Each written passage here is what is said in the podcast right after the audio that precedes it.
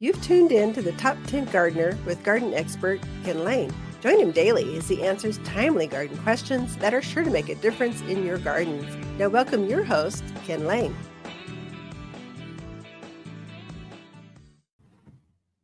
And back in the studio, Lisa Watters Lain comes in each week and just shares her garden tips just from a different angle.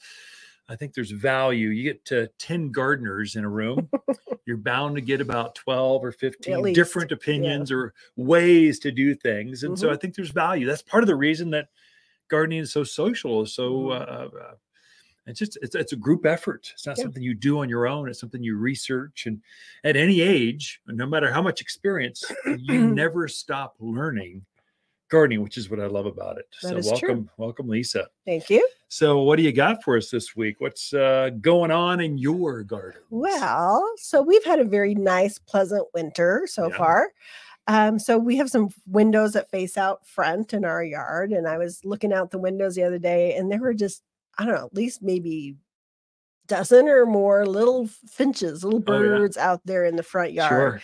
And they were just as busy as could be and yeah. happy as could be. And then uh, later that day, I was looking because we have a little fountain there. Yeah. So look over in the fountain, which is running because we it's underground. It's for the birds. Keep it running through the winter. And there were some birds in there just kind of bathing in oh, there. Fun. And it was just, I was thinking about, you know, we we always think about birds maybe in the summer. Everybody thinks of the hummingbirds and attracting them. But it is just so nice to have a yard where where nature, where wildlife, where birds want to come in yeah. and hang out because they are fun to watch. Yeah, especially in the winter when there's not not a not lot. Else. I mean, the plants are growing, oh, yeah. but it's really painful to watch them grow so slow. Birds, yeah. and the great thing too is there's two sets of birds out there. Mm-hmm. There's summer birds, like you mentioned, the hummingbirds. That's when the butterflies are out and things are going.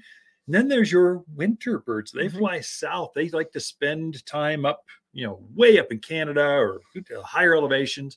They come down to here because this is their summer vacation spot or their winter home right. and they like it so it's a whole different set or kinds of birds mm-hmm. so that's that's what's so exciting plus i think you just see them more because you yeah. gotta you know the leaves are on the trees yeah. and you're just seeing them out there more being more active so we have a lot of birds in our yard but we never put out a bird feeder Think of um, think of how bad it would be if we did.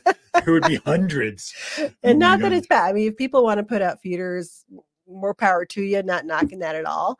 But you can also attract birds in without, but we've never put up a hummingbird feeder, we've never put up a bird feeder, but we have a ton of birds in our yards because we've created a landscape yeah. that is friendly to them. Yep. Um, so, you know, birds want a few things. I mean, first of all, they want water. So you can't have a water source, even if it's a plastic saucer. Yeah.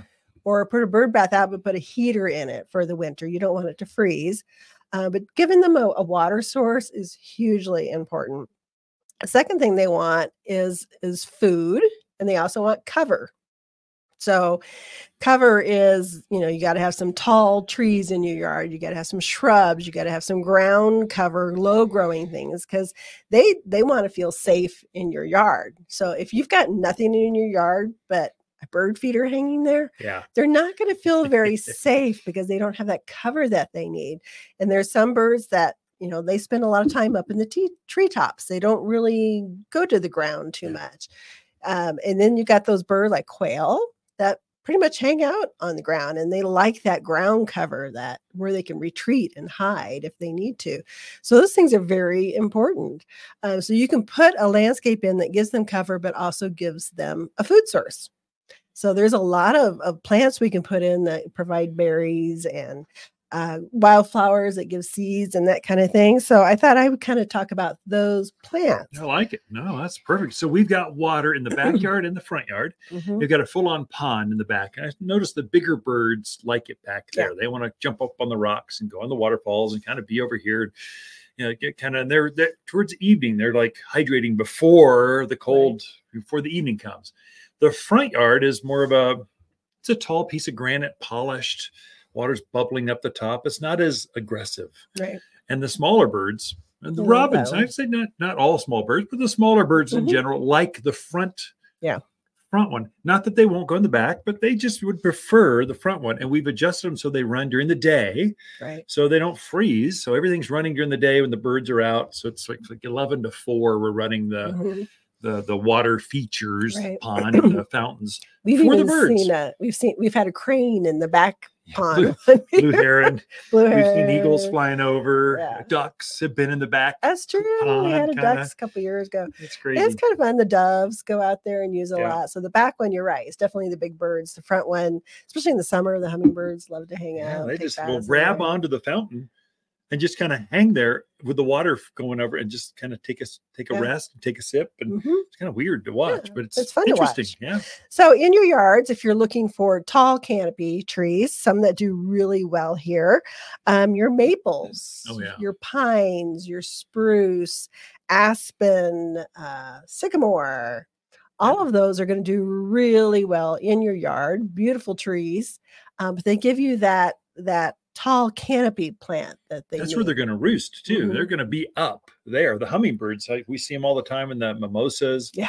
maples uh, they're up there roosting you see little Mhm. tiny nests nests in there so yeah yeah, and our big juniper too. We have big Oh, yeah. native juniper back i love there. that big thick they like the Mhm. thickness Right. And, and you'll see uh, uh, uh, an entire flock of birds in this one tree going crazy. Yeah. Oh my gosh, it's such a party! We're all here. It's so exciting. Yeah, so definitely need those tall plants in your yard. Um, you also need some medium canopy plants. Uh, ones that I thought of are barberry, uh, caryopteris, butterfly bush, um, things that actually produce a berry. So Yeah. cotoneaster, Lilac, pyracantha, yeah. lilac, Yeah. um, just things that that they're can get into to kind of hide. And if you can give them a food source at the same time, it's even better. Pyracantha. I said. Oh, you did. Sorry, I missed it. I was trying to help you think of others. There's there, we got a, we got two acres of garden centers. There's nothing but plants that are medium sized. We I can have help you to with say my favorite class of plants for this would be your cotoneasters because Yeah. you there's some tall ones that get about six foot. Gray leaf gets about four foot. There's some low growing ground cover ones. Yeah. So they kind of and they're just a they're animal resistant as far as deer and bunnies and that kind of thing. But they also give a really nice berry, which is really pretty. Uh, so those are good. Oregon grape holly Oh, good would choice. be another one I thought sure, of. one. Yeah. Um, sand cherry, serviceberry, sumacs, another good one. So if you've got native scrub oak, I think I would kind of Oh, yeah. put in there too, because that's a great native, doesn't take anything really to take care of it. Yeah. And the birds love it. So you don't have to clear everything off your property. Um, you can leave some of that native stuff in there and, and make the birds happy as well. Then your low growing plants. So we put in, we have Salvia greggii, uh, we have Gaillardia, Dianthus, um, Russian sage. Russian sage Yeah. is another really good dwar- one. the, the dwarf lilacs, so Ooh. the, the repeat blooming uh, bloomerangs, got Mhm. those yuccas. Uh, there's a bunch. Oh, there is. And so the even in the summertime, you can do a lot of annuals, you know, Oh, your sure. zinnias, things like that, that the birds would love to come that. in. So in like this time of year, so back at your office, you had a bunch of wildflowers growing, but we cut them down, but we left kind of the seed. seed there. Yeah. So that gives the birds something to eat. Your grasses, grasses are excellent for Oh, those winter birds um, because they're eating the seed heads. So you can put a lot of things in to kind of encourage, naturally encourage those birds into your yard. Did you notice in the backyard last week we had a pair? There's two uh, roadrunners working the, the wildflowers back Oh, here. They must be eating, I don't know, seed or Oh wow. gr- grub, something. They're out there. Something's back there for them. Oh, they're, they're loving it. They're just camped out. They're up on the fence. They're looking at the corral. They're Yeah. it's kind of fun to watch them tag Ah, team. I didn't Yeah. see them. I'll Yeah. have to keep my eyes out for them. But it is just fun to watch all the little birds come in and, and kind of just make their home Your home. Your home, Make their your home. home their home. Yeah, that's right. It's pretty easy. right. So I think the main thing is, and, and I'll get in my soapbox again because it drives me bonkers. And I get it. People move here, they retire, they want more of a low maintenance yard. But if you have nothing but rock and a one tree in your yard, And you're a in- boulder. and a boulder. gotta have the boulder you're really not encouraging nature you're No. not and, and and you're missing out because you're not encouraging that you're missing one of the more beautiful things in life which is watching nature Nature. we are surrounded. We're on the flight path. So mm-hmm. we are on the migratory pattern. So, Lisa, thank you. How to attract more birds. We've got this handout at the garden center. You want it? It's like three pages of just plant recommendations, what Lisa just summarized. Come in, it's free. Love to chat, chat with you about how to do that.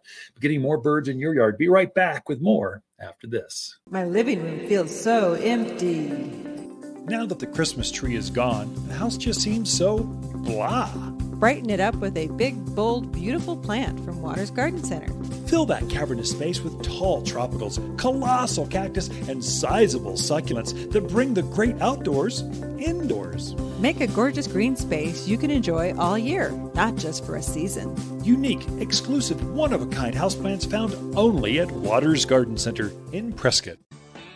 You're listening to garden expert Ken Lain, owner of Watters Garden Center in Prescott. Look for more tips, tricks, and garden shortcuts through Ken's website. Additional shows of this podcast, read his weekly garden column, or follow him on Facebook, Instagram at wattersgardencenter.com. That's Waters with two T's, gardencenter.com.